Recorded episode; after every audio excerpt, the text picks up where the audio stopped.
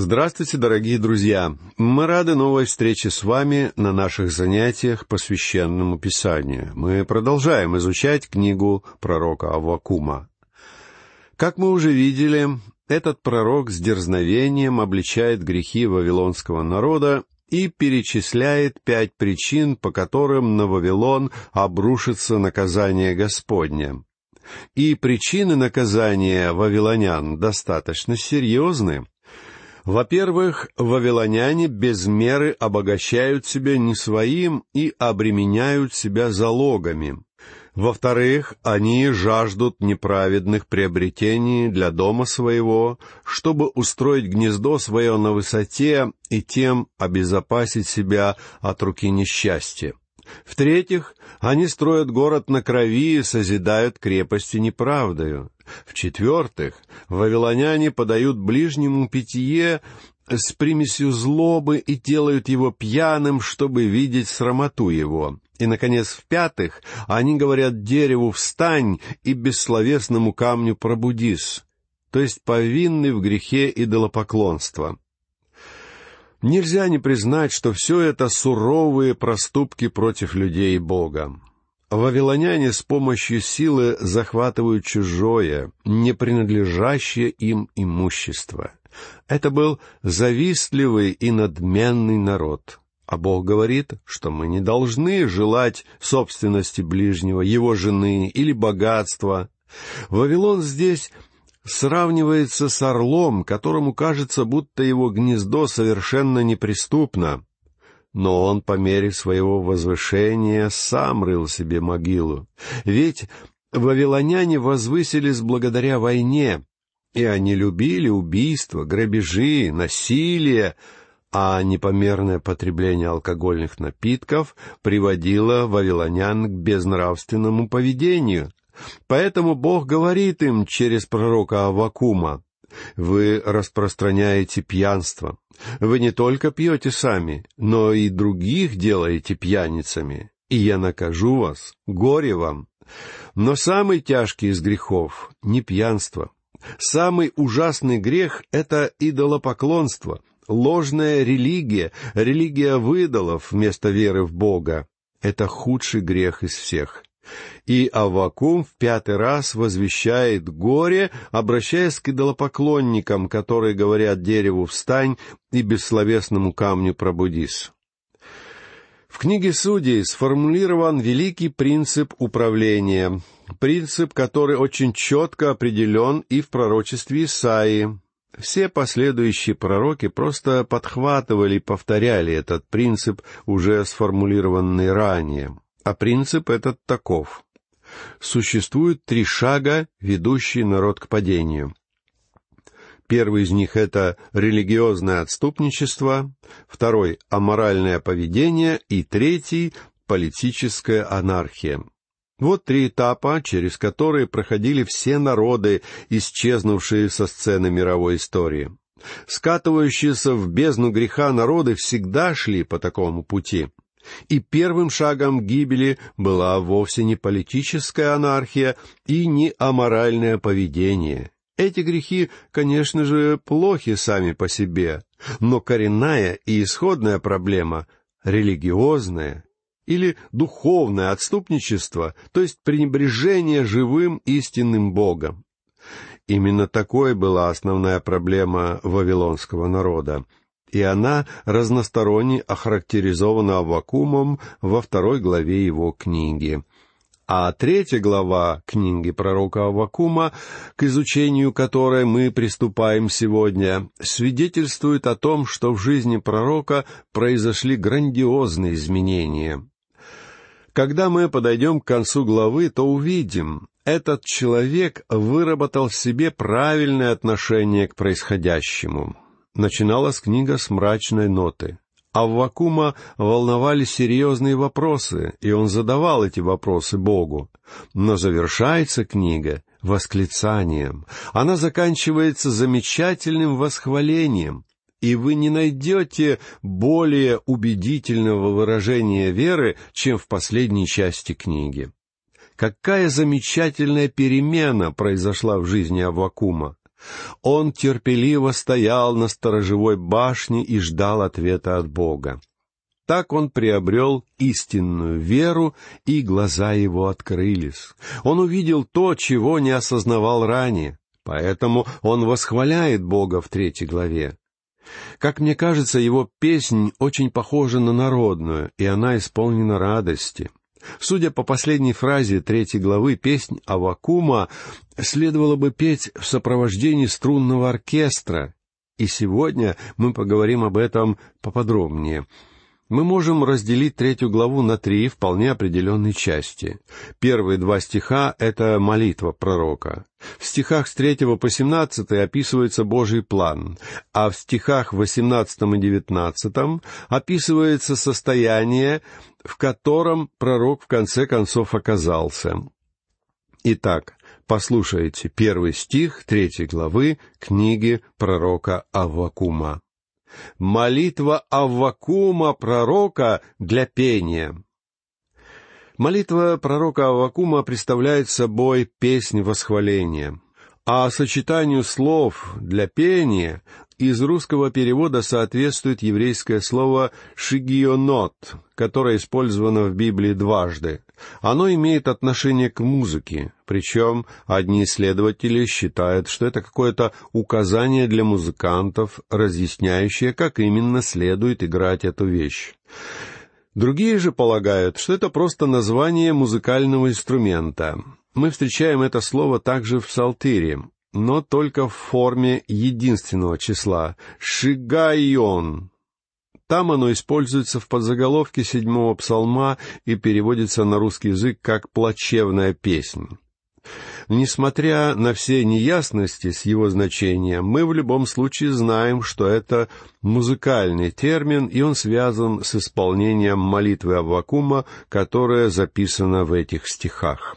Мне кажется, что указание о том, как петь эту песню, сделал сам Аввакум. Может быть, это указание касалось солиста и побуждало его петь в сопровождении определенного струнного инструмента.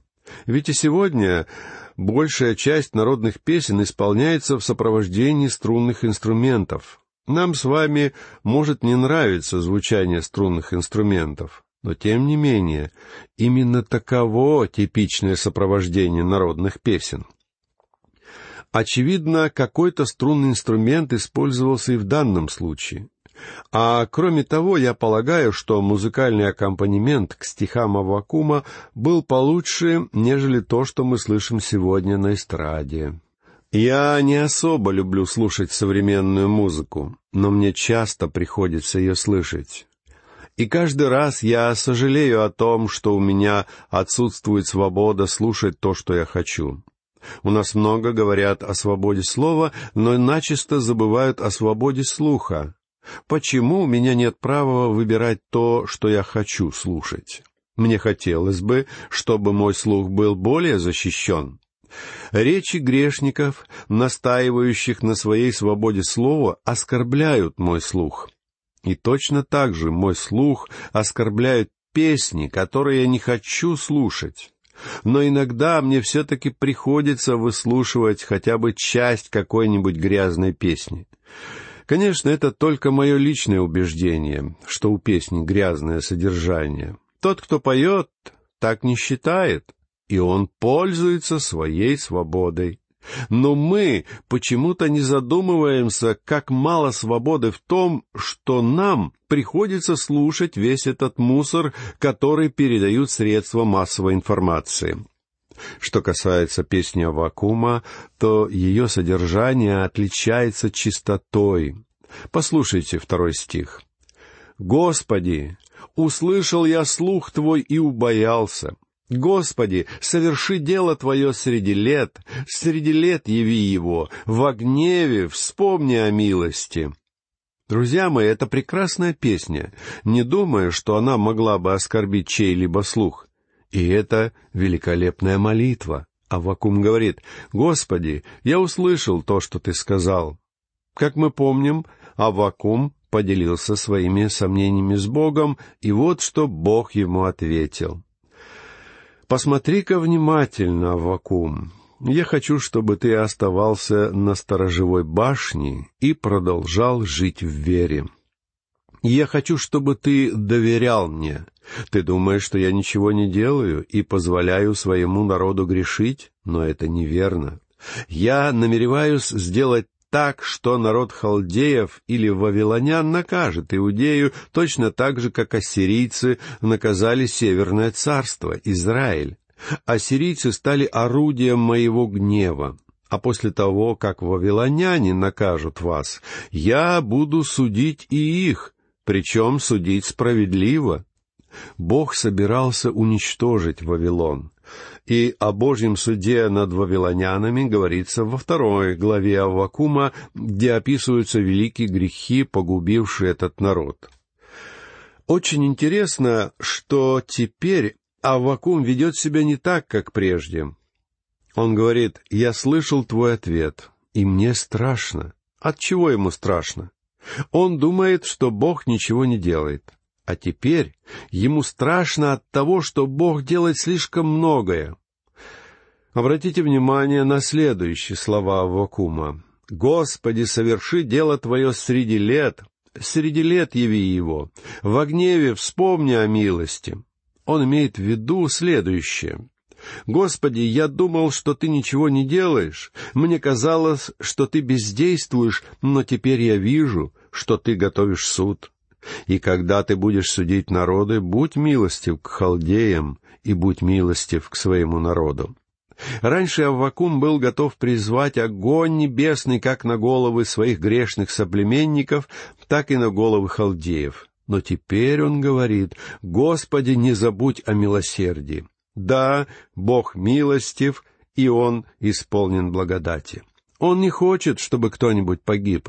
Сегодня вам тоже может показаться, что Бог бездействует. Но если бы мы с вами поднялись на сторожевую башню, как Аввакум, и жили верой, если бы мы имели живую веру в Бога и видели, что происходит за кулисами исторических событий, какие колесики там вращаются, то, я думаю, мы были бы очень удивлены, сильно удивлены.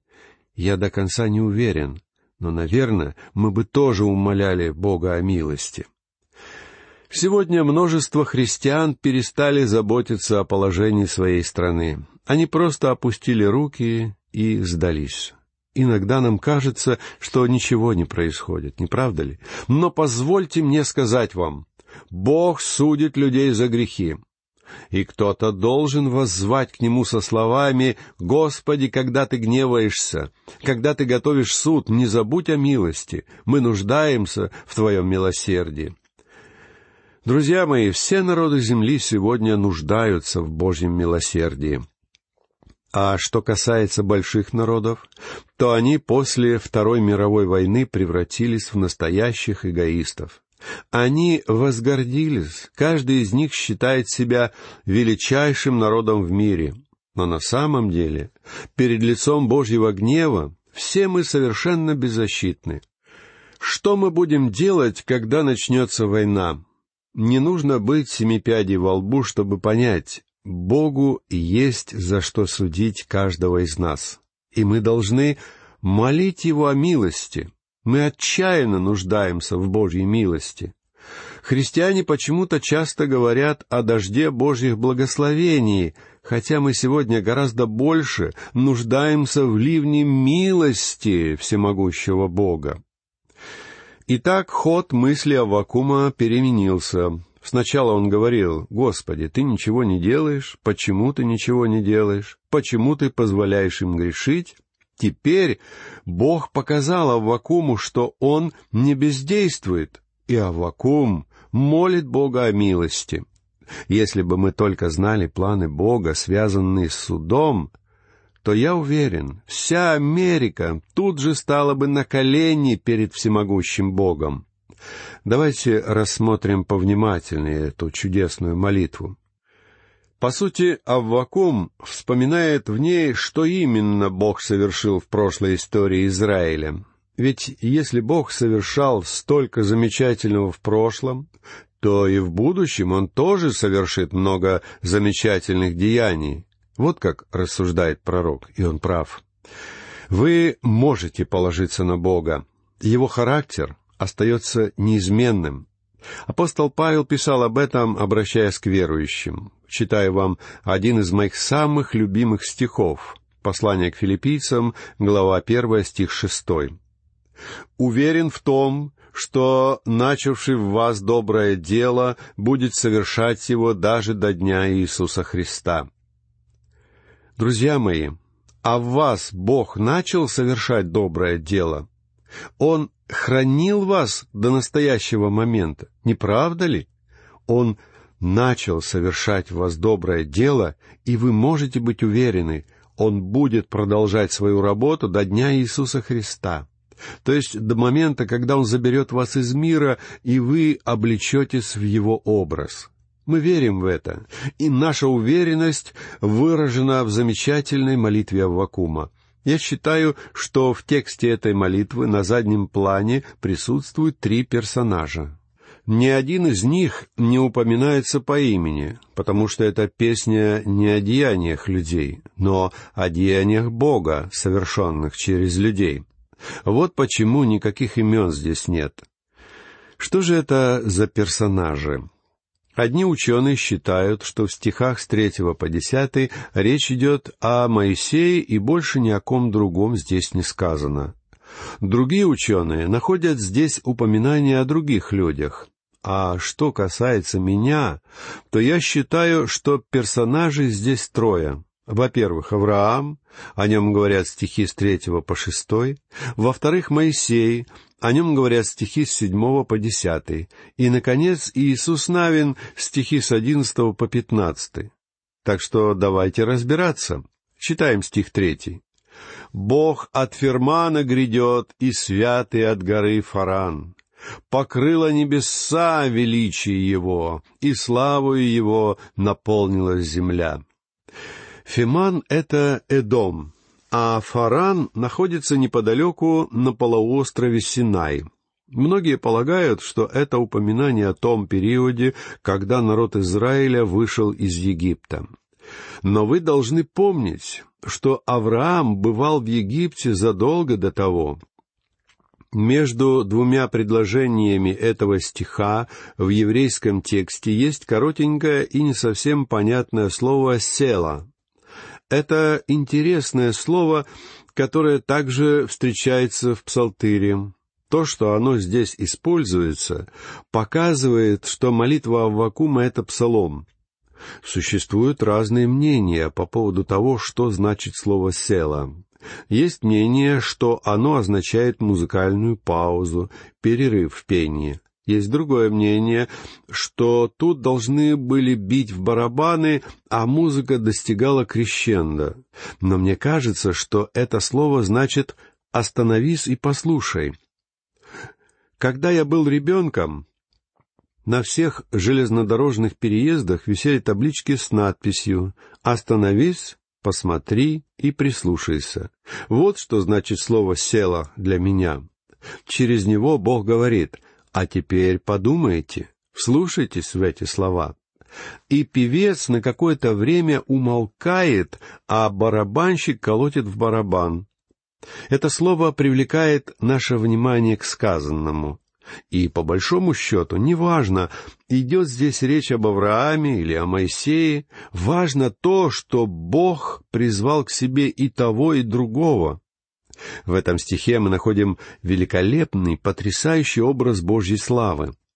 «Покрыло небеса величие его, и славою его наполнилась земля». Этого еще не произошло. Но если речь идет об Аврааме, то он, несомненно, жаждал восхвалить Господа от всего сердца. И когда народ Израиля вместе с Моисеем вышел из Египта, сердца людей тоже поначалу были исполнены благодарности. Хотя потом они стали жаловаться, и так продолжалось все путешествие. Далее послушайте 4 стих 3 главы книги пророка Аввакума. «Блеск ее, как солнечный свет, от руки его лучи, и здесь тайник его силы». Блеск ее, как солнечный свет, от руки его лучи. От рук Бога исходят лучи света. Когда солнце восходит из-за горизонта, показываются его лучи. Так приближается и Бог. Я думаю, что когда Господь Иисус будет забирать с земли свою церковь, то мы увидим Его славу, которой не было видно, когда Он родился в Вифлееме. И то же самое будет, когда Он придет на землю, чтобы установить свое царство. «И здесь тайник Его силы», — говорит Аввакум. Иначе говоря, слава Бога скрывает Его настолько, что вы не можете Его видеть. Бог непостижимо велик, и верующие должны понимать и признавать это. А в заключение нашей сегодняшней беседы я прочту вам стихи 5 и 6. «Пред лицом Его идет язва, а по стопам Его жгучий ветер. Он стал и поколебал землю. Воззрел и в трепет привел народы. Вековые горы распались, первобытные холмы опали, пути Его вечные». Слово «пред лицом Его идет язва, а по стопам Его жгучий ветер» могут относиться ко временам Моисея, когда Бог наслал на Египет 10 казней, а могут относиться и к Аврааму, который отправился в Египет, когда в его земле был голод. Слова «Он стал и поколебал землю» напоминают нам о том, как Бог обещал Аврааму землю. И Бог сделал так, чтобы земля обетованная досталась Аврааму, хотя на нее притязали многие другие народы. И, наконец, Аввакум пишет: «Воззрел и в трепет привел народы, вековые горы распались, первобытные холмы опали, пути Его вечные». Пути нашего Бога вызывают восхищение. Это замечательный псалом, друзья мои. На этом наша сегодняшняя беседа заканчивается, и я прощаюсь с вами. Всего вам доброго, до новых встреч.